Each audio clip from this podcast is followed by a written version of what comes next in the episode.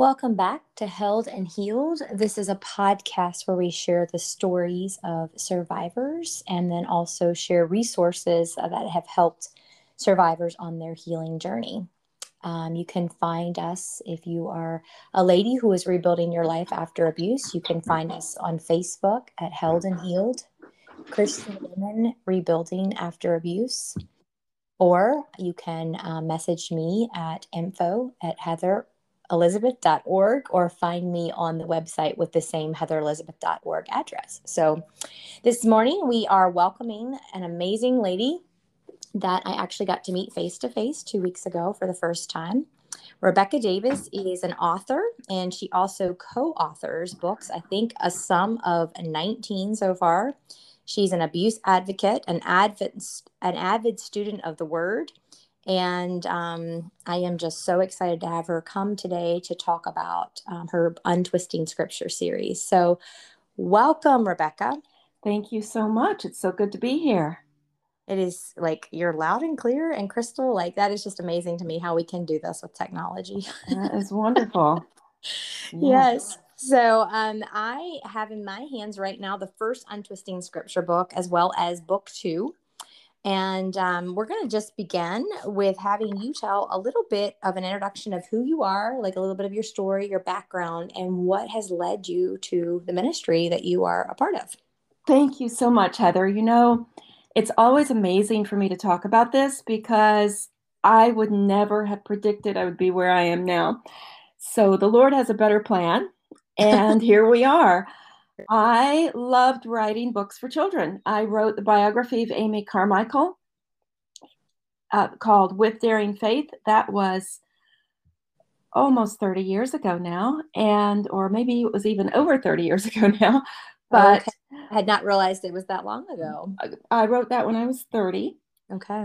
And so it I loved writing books. I, I loved writing for children, and I wrote true stories for children. I wanted the work of God to be accessible for children. So you look at something like a biography like The Heavenly Man. He's it's the story of one of the church leaders of China in the early days, and there's so much persecution in it, so much suffering, and it's very graphic. So it's it's not appropriate for children, in my opinion. And so I took that book and made it and took some of the stories from it and made it appropriate for children and made a biography of Brother Yun. So that's the kind of thing I loved doing. When I started getting into the work I'm doing now, people would ask me, are you going to write about abuse? And I said, no, you know, other people, I don't have any qualifications. I don't have, you know, I was it, qualifications in those days. I was thinking of um, being licensed, having a licensed degree and and understanding things that you have to go to school for. Right. And I hadn't done that. And I said, plus, I already have my niche. I write true stories for children, true missionary stories, true biographies for children. That's where I write.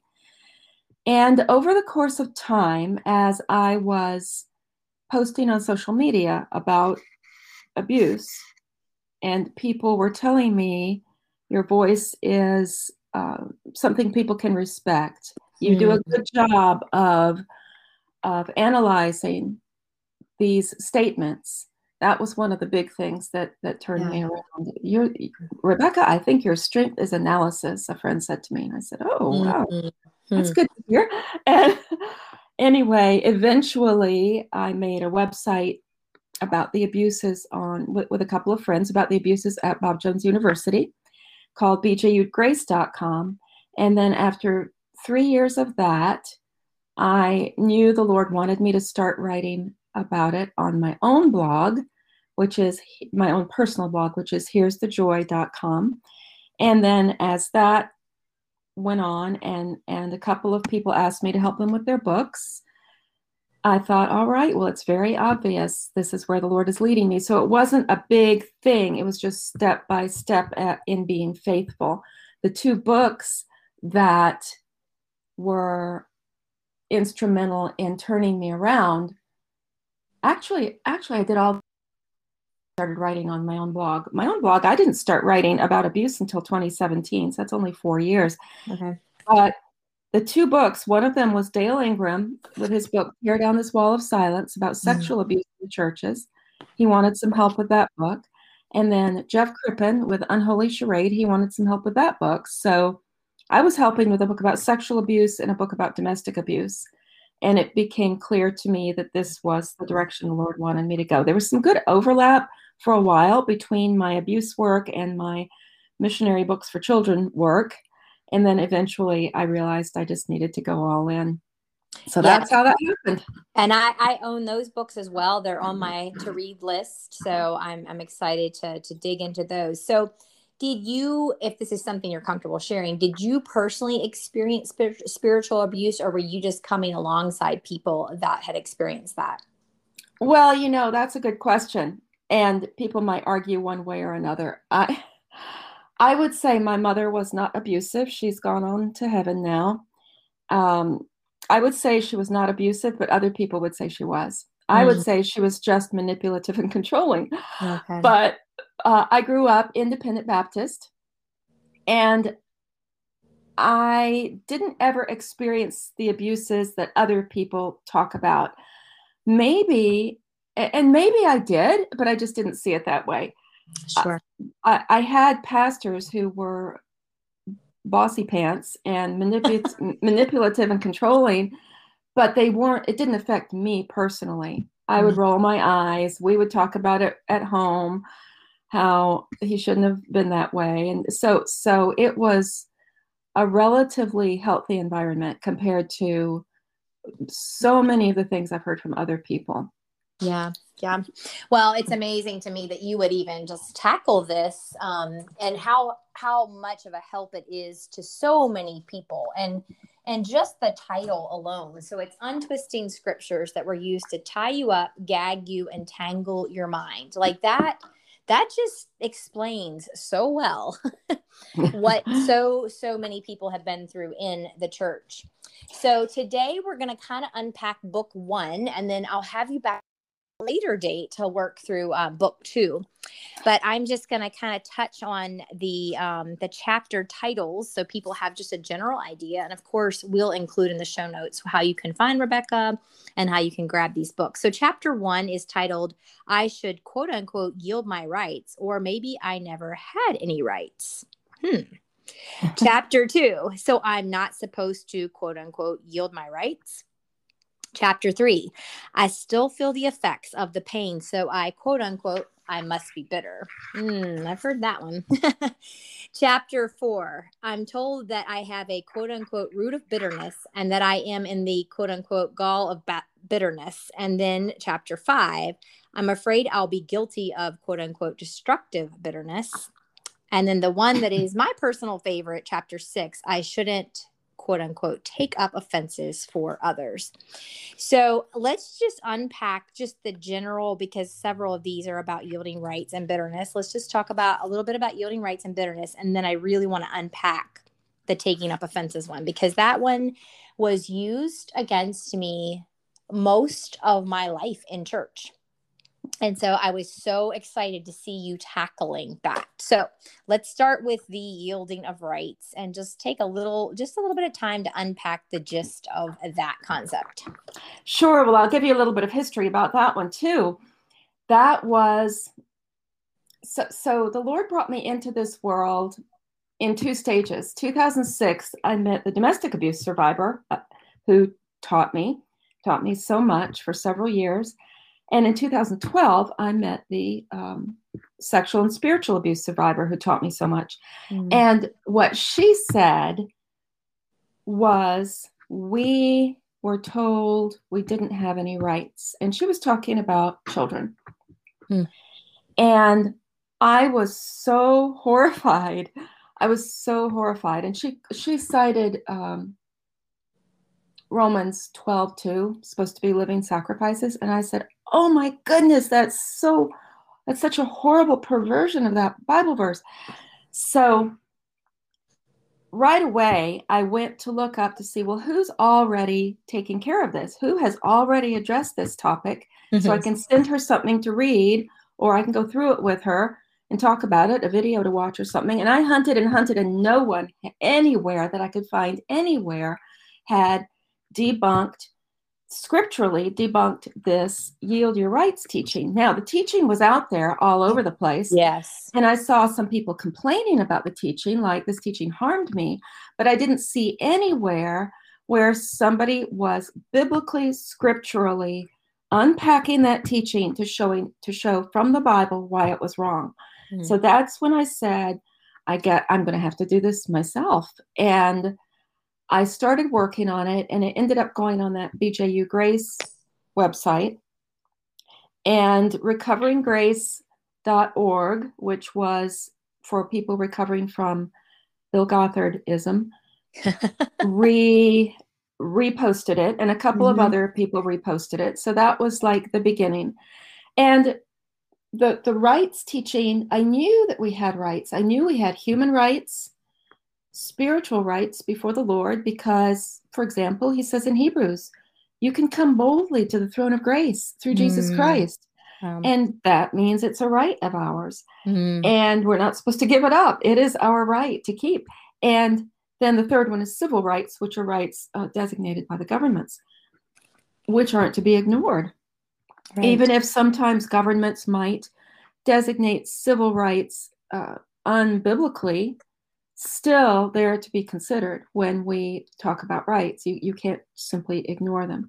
So that's what I focused on, those three types of rights. And then I went through all the scriptures that I was aware of that people used to say we don't have any rights, hmm. or we should give up our rights, or Jesus gave up his rights and we're supposed to be like Jesus. So um, I, I made the claim Jesus did not give up his rights. Jesus still had his rights up to the very end. Not making use of your rights and giving up your rights are two very different things. That is a good distinction. Absolutely. Yeah. To say till the end, like till the end, I still have the right to um, to vote. That was mm-hmm. one of the examples I used. I might decide not to vote, but right. up until up until the polls close, I still have the right to go vote if I want to. Mm, that's good. So those are, that's a very super brief overview of the rights section. All right, we're just going to whet their appetite so they go get your book. Yes, yes. All right, now the bitterness element. So I do want to add in here, I have gone to YouTube and I have searched Rebecca Davis and bitterness, and an incredible teaching will pop up. And that was so eye-opening for me. Wow. That video is like a, a short, um, compressed teaching of what I have in these chapters. Mm-hmm. The chapters expand on it. And one thing this book does, the first Untwisting Scriptures book, I have a lot of teachings from, a, a lot of the wrong teachings in the book, quoted from the teachers themselves. And one of the main reasons I did that is so people could see in black and white, yes, that really was what I was taught. Yes. And they can take this book to their counselor who doesn't understand what they went through, and they can say, look at, here is what I've been trying to explain to you. Mm. This is what I was taught. Excuse me.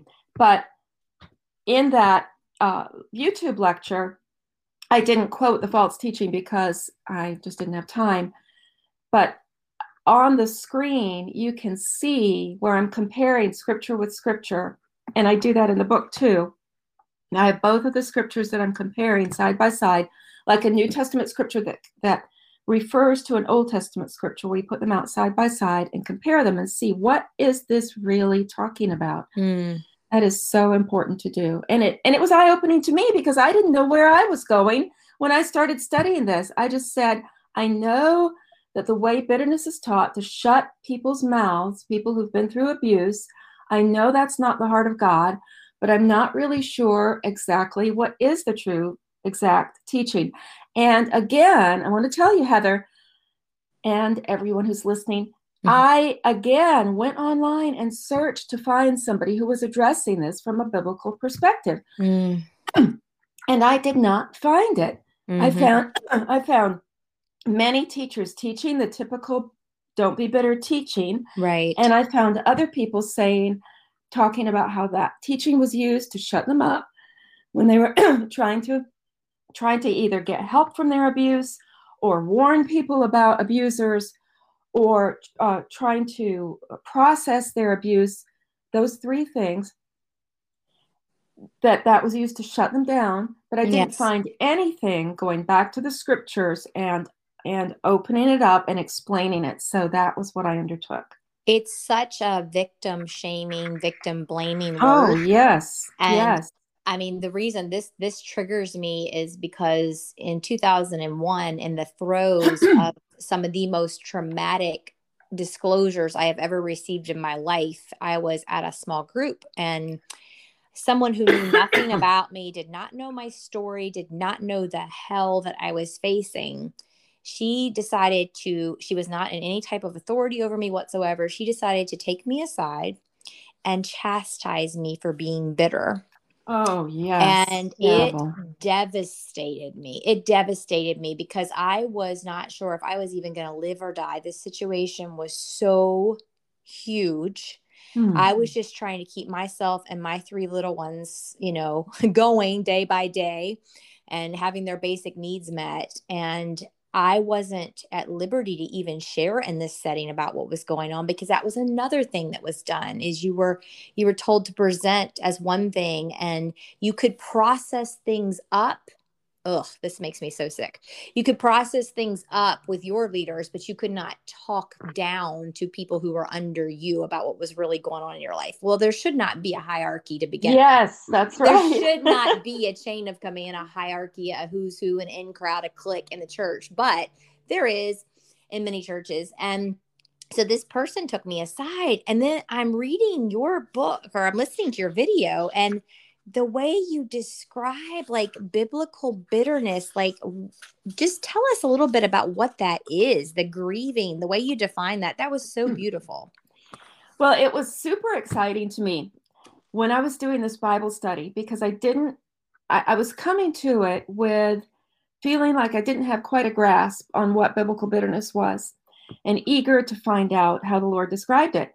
So I took, I went to every single verse in the Old Testament, every single verse in the New Testament that addressed bitterness in the Hebrew or the Greek. And I had a Hebrew and Greek scholar as a friend, that was Sam Powell, that I could go to if I needed help understanding some of it. And as it began to take shape before my eyes, as I began to understand, it was so exciting to me mm, yeah. because I had been studying grief. Before, I, I listened to a lecture about grief uh, from Judith McNutt, and I listened to it, and I thought, this was years back, and I said, wow, I don't, I really, I really don't understand grief. And I listened to it again and again to get a grasp on what grief was, because I knew, I knew already that I had never experienced grief to the level of m- many of the people I knew. I knew I was hampered that way. But I really wanted to understand it the best I could. So I studied it and listened to her talk about it several times, and felt like I had a better understanding that grief is so complicated, and grief mm-hmm. is not linear.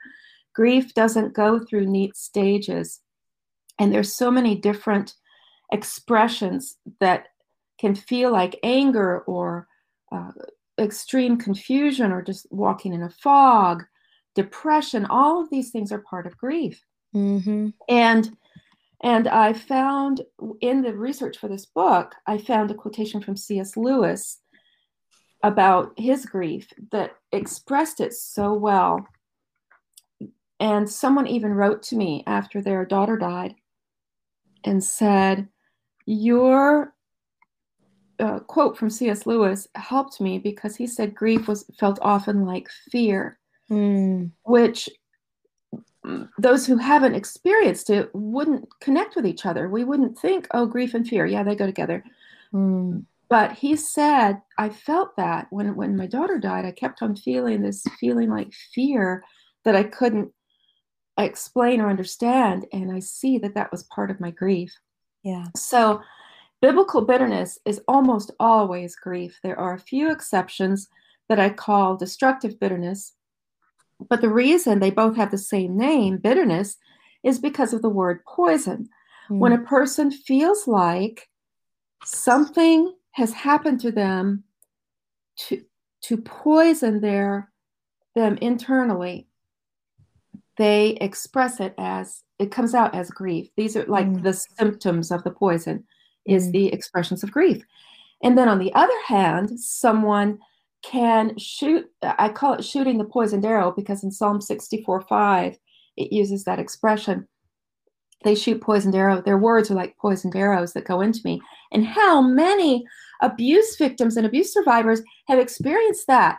Their uh-huh. abusers' words yes. go into them like poisoned arrows. Yes. So he is the destruct, he or she is the destructively bitter one, and the person who receives it is the grievingly bitter one. Mm. And in that talk on YouTube at the end, I say, so here we have two people. One is the one who shoots the poisoned arrow, the destructively bitter person. The other one is the one who receives the boys, poisoned arrow, the grievingly mm. bitter person. Which of these two people should be put out of the church? Wow. And it's obvious. It's obvious. And my red X goes over wow. the destructively bitter person. So mm. it's obvious that that's the person. And then I said to my audience, but which mm. of these people is the one who is usually yes. put out of the church? Absolutely. It is Nine the, times out of ten. the grievingly bitter yes. person, because they are told they're yeah. unforgiving. They're bitter, of course. They're slandering. They're gossiping. All mm. these accusations to get them to shut up, yes, to tie them up, gag them, and tangle their minds. Right. Oh, my goodness. That is just so the destructively bitter and then the grieving bitter. That is so profound. And people that take the time to go to the Hebrew, the Greek, the, the original context, and the the culture of the time, and then also balancing it with the heart of God. Like oh, so God, yes. God is not there hammering the the victims. He's just not. Right. That yes. is not the God that I serve. And yet that is what churches portray him as over and over again, that the victim is always the one that's called to, you know, take the higher the higher ground. And the victim's always called to be the one to go first. And the victim's always called to, like you said, be silenced and be quiet. I have this um, podcast in mind. I'm going to talk about going from the scapegoat to the roaring lioness. Mm. And I just, I love the transformation that I see happening when women realize for so long they've been the scapegoat of either their family of origin or their marriage or their church. And then suddenly truth is imparted because of people like you who go Praise and God. do the heavy lifting and the hard work and deep dive into the true purposes and meaning behind Scripture. And then they can come out as roaring lionesses instead of little timid scapegoats. Excellent. Uh, I just love that visual of the contrast. And I, I'm super grateful that all these years later, I now have a biblical perspective on what bitterness actually is. And it's not in and of itself a sin. It's just right. not. That's so that's important powerful. to know that. Yes. That is so, so powerful. So, so we now, can act, someone can actually say, I'm feeling a deep bitterness. Yes. And someone else can say, I want to walk alongside with you, yes. alongside you in that, because yes. when you interpret it correctly as grief, grief, as I said in my talk and in the book, grief is not something to repent of. That's, it is yes. something to walk through yes. and get to the other side of. That's so incredible. That is so powerful. And now for my personal favorite, chapter six, I shouldn't take up offenses for others. So the oh, reason yes. this one, the reason this is so um, personal for me is that one was definitely used um, in a church that I attended for decades. And hmm. it sounds so spiritual. Yes. and and then I was like, as I'm reading your book, I'm like, that's what Jesus came to do. Yeah, absolutely. Jesus came to this earth to take up the offenses. He went to the cross because he was so passionate about taking a stand against injustice and standing for truth and standing for righteousness. And when we are told that we are taking up offenses, it is again, once more, a tactic to silence. Most of the time, it's because we're questioning something that someone in authority has done or said. Hello, red flag. So yeah, talk to us about what the Word of God actually says about taking up offenses. Well, of course, this is very personal because this is what I've been doing. Yes. I, this is your life's work. Apparently so. Thank you for receiving so, the call. The funny thing is, um, I used to love Bill Gothard. Bill Gothard was a teacher back in the day, and it delights my soul to think that many of your listeners might not know who he is. I actually do. So yes. um, He he taught what was called in my day, the Institute in Basic Youth Conflicts. It became later the Institute in Basic Life Principles. And so I found my red notebook in the attic huh. because I had never thrown it out for some reason. When we moved various times, people would say, should we get rid of this? And I said, uh, I might need it someday. And this was it. I needed it. I needed to get it down so I could look up some false teachings. And I found my own personal notes in my own handwriting where mm. I wrote, taking up offenses, Psalm fifteen three, the major reason for bitterness. We should never do this. Yes. And I was nineteen when I wrote those notes, and just Bill Gothard was like a prophet from God. How dare we question him? So anyway, uh, it it just made me shake my head when I when I read that, when I was working on this chapter. And Psalm fifteen three, as I go on to show in that chapter, has nothing to do, nothing to do with taking up offenses. It's just a Bible verse reference that he sticks in there to make it sound like he is teaching from the Bible, and he's not. He made this up. Wow. So, so I went on to talk about taking up offenses. Well, first of all, I talked about it in modern day teaching because that was important to me to express in this book how these teachings are presented today. And that's very easy to find. Type it in, you can find oh, a hundred teachings on it, because my own personal reason, uh, my own personal theory about this, I mean, is that leaders are very intent on teaching people not to take up offenses because often they have done things wrong and they don't want people coming against them. Mm. So direct admonitions in Scripture and examples in Scripture of people taking up causes for others. Then I went on to taking up causes in history. Now, this is a passion for me because, as I said earlier, I have written a lot of missionary biographies for children and missionary stories, compilations of true missionary stories for children. Well, missionaries are some of the biggest examples of taking up causes for people. Yes, they go yes. to the mission field and they see that, for example, that children are being sold mm-hmm. into sex trafficking on the mission field. Are they not supposed to take up that cause? Yes. They're yes. seeing that colonial overlords are uh, putting the the, uh, the nationals, the natives, into illegal slavery. Are they not supposed to be mm. taking up that cause? And I mean, I can go on and on. Wilbur Wilberforce, William Wilberforce is one of my heroes because he took up the cause of, took up the offense, if you will, of the cause of slavery for yes. Black people in England. And he did not give that thing up every single year, year after year for over twenty years until Parliament decreed that slavery was no longer legal in England or any of its colonies. And that was an incredible example uh, or, or an amazing, inspiring example of a man who took up offenses or took up a cause, I guess is better to say, that for, for people in the name of our Lord. Now, the new name is not taking up offenses. The new name is you're just a social justice warrior. And that's what I've been working on with someone just within the past few days.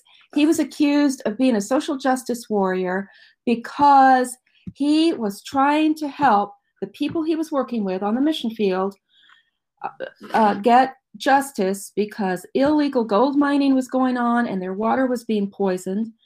And because of something else that I, oh, because of uh, little children being sold into, being sold into marriages. Eight, mm-hmm. nine, ten years old, being oh sold into marriages. Mm. And so he's being accused of forsaking the gospel and becoming a social justice warrior. But it's the very same thing as this taking mm-hmm. up offenses argument. And so I was helping him with his newsletter. And I went straight to this book, the first Untwisting Scriptures book, to pull out examples from missionaries and others who took up offenses or took up causes or became social justice warriors mm. on the mission field to help the people that they loved, because because it is not about, oh, I'm just going to I'm just going to go do my own thing instead of furthering the cause of Jesus Christ.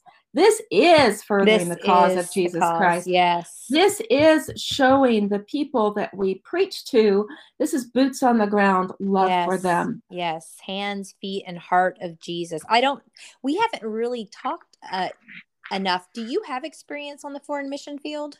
No.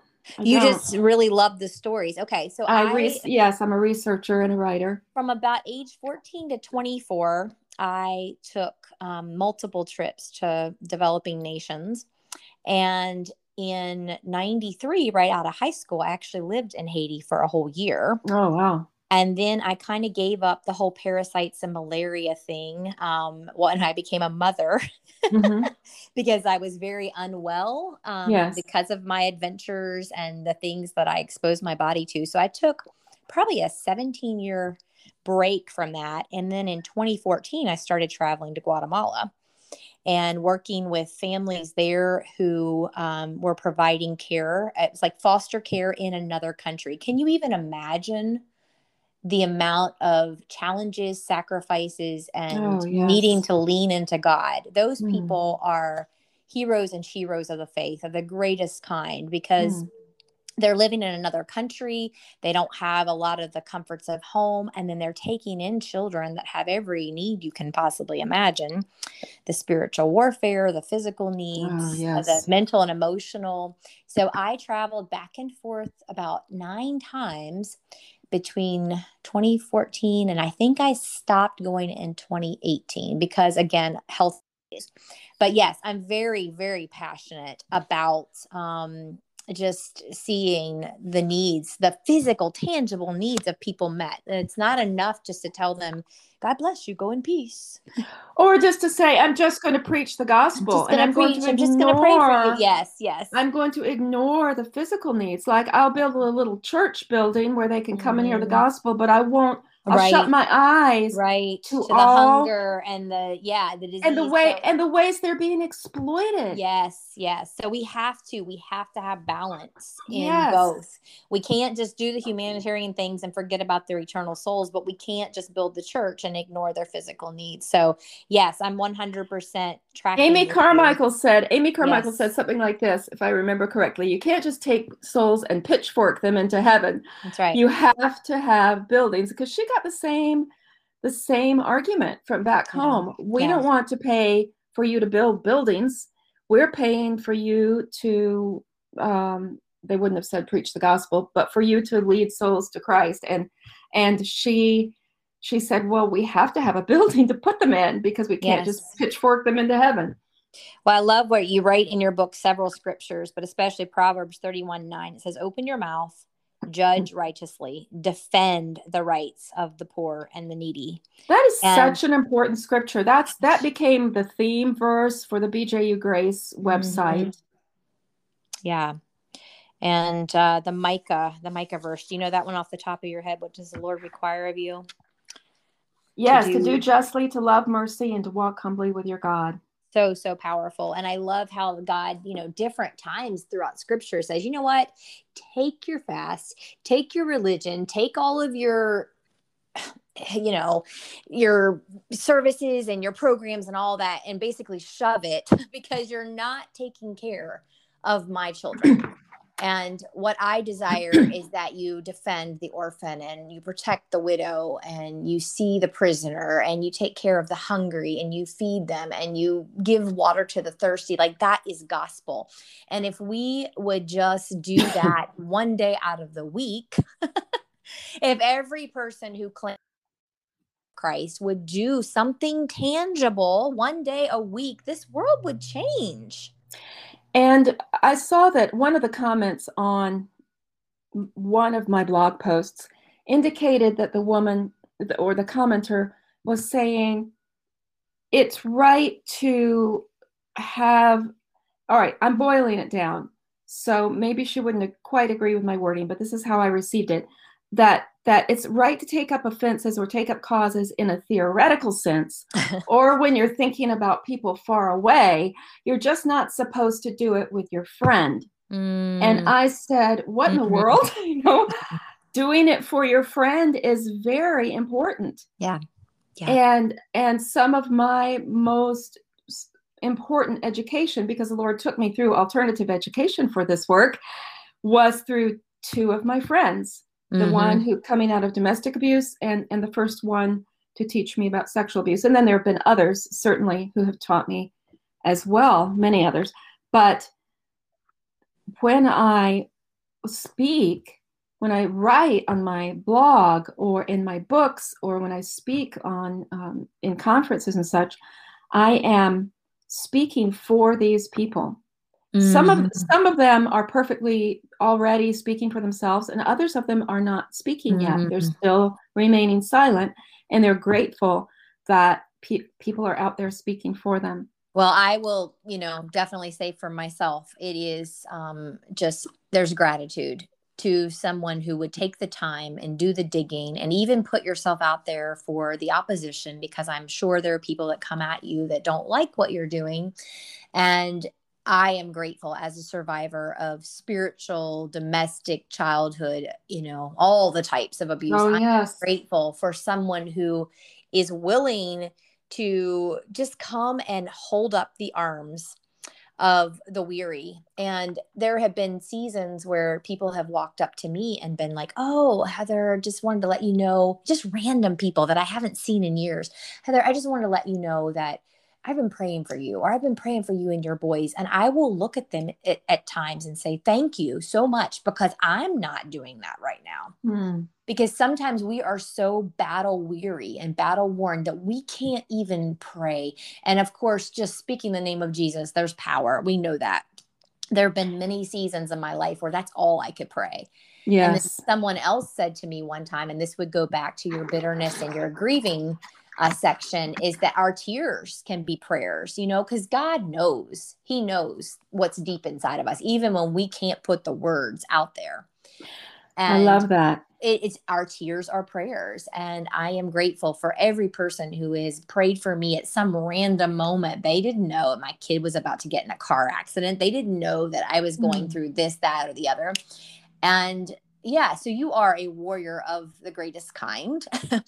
And I am, for one, um, just super grateful. So we are going to wrap things up, but I would love to have you on in a couple of months to discuss book two. Um, but for right yeah. now, go ahead and tell everybody where we can find you. You've already mentioned your website, but mention that again and tell us um, the ways that we can find you. And also go ahead and speak about um, your helping people to um, edit and publish books as well. Sure. Thank you so much, Heather. It's been a privilege, and I would love to talk to you again in a couple of months about book two. My blog is here's the joy dot com. That's where I do my Untwisting Scriptures one step at a time. And mm-hmm. then the blog posts will, I'll collect blog posts and edit them and put them in book form. Book two was primarily blog posts. There were about three or four chapters that were brand new in the book that hadn't ever been blogged before, but but it was mostly blog posts, and that's here's the joy dot com. I don't have a Facebook page yet. I'm really kind of, I, I don't I don't do super well with social media. I just have my own personal page, yeah. but I think I'm threatening to get a Facebook um, business page. I do have, I do have a business page for my editing work. I am a trauma-informed editor. Thank you mm-hmm. for asking me to mention that, because I yes. probably would have forgotten about it. Yes. Uh, I'm a trauma-informed editor. I, my two main areas of focus are the Christian scriptures and trauma, because I consider myself um, well-versed in the Christian mm-hmm. scriptures. Mm-hmm. And I have worked very hard, even though I don't have a degree in it, I've worked very hard to become trauma-informed. Um, hundreds and thousands of hours listening to abuse survivors mm-hmm. and also reading scholarly works. And I'm continuing to learn. So both of those things are my specialties. And that is called Rebecca Davis Wordworking, not woodworking, but word working. Love it. Rebe- Love it. Rebecca Davis Wordworking dot com is where you can go if you're interested in finding a trauma-informed uh, book editor or someone to coaching or to help you get your book published, or if not necessarily trauma, but if it's about Bible study, Christian scriptures. Very I'm good. actually, I'm Very actually work right now. I'm working with a missionary on writing his memoirs, which is just mm-hmm. right up my alley. The stuff I mm-hmm. love. Yeah. So that is exciting to me. That's powerful. I'm also working with a, a woman who has D I D, telling her story. Wow. Wow. God is using you. Amazing. Just to help people tell their stories. Your book too, I wanted to mention, is focused on patriarchy and authority. So I'm yes. sure that's going to pique someone's interest. So, well, thank you again, Rebecca. You, thank are, you. are just a gift to this world. I am so grateful that you're in my life. I think I found you through the Give Her Wings Academy. Did you do a lesson for that? I did. Okay. I okay. spoke about yielding rights. Yeah. And, and that's that, how and I found you. By the I way, just, that's also on YouTube. I put that up on YouTube. I just okay. made a little station just for that. So that's, that's like the only thing up on my station. Yeah. Give Her Wings was just such a, that's actually where my, my Facebook group Held and Healed. That's kind of where that was birthed, because I was sitting through these amazing lessons week after week. And I was like, this isn't just for me. This is for this friend, that friend, this friend. And so I basically created Held and Healed as a place to like organize all the resources and all the amazing stuff that was healing and, and just ministering to my heart. So, um, yeah. Fantastic. That's yeah. Great. So thanks again. And to the rest of you, thank you for listening. Thank you for being here and taking the time to dig deeper into what God really meant when he wrote it, and yes. um, just being willing to um, just untwist and decompress the, the toxic teachings that we've been fed. And as always, you can find us at Held and Healed, Christian Women Rebuilding After Abuse, or you can find me at heather elizabeth dot org. So blessings on your day.